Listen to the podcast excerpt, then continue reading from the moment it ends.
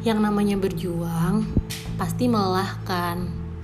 Casis juara perlu mengorbankan waktu, tenaga, biaya, dan banyak hal lainnya. Pasti ada masa di mana casis juara merasa jenuh selama mempersiapkan diri untuk rekrutmen anggota Polri. Tapi yang namanya calon siswa juara pasti akan terus berjuang karena Casis juara tahu bahwa pemenang adalah mereka yang berjuang sampai garis akhir. Pasti Casis juara sepakat nih sama apa yang disampaikan oleh Bribda Rafif.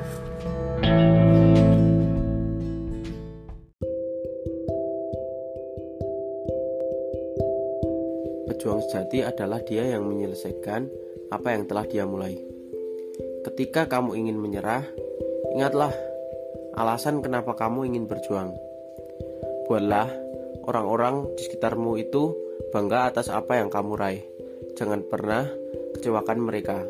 Lanjutkan sampai garis finish apa yang telah kamu mulai. Semangat!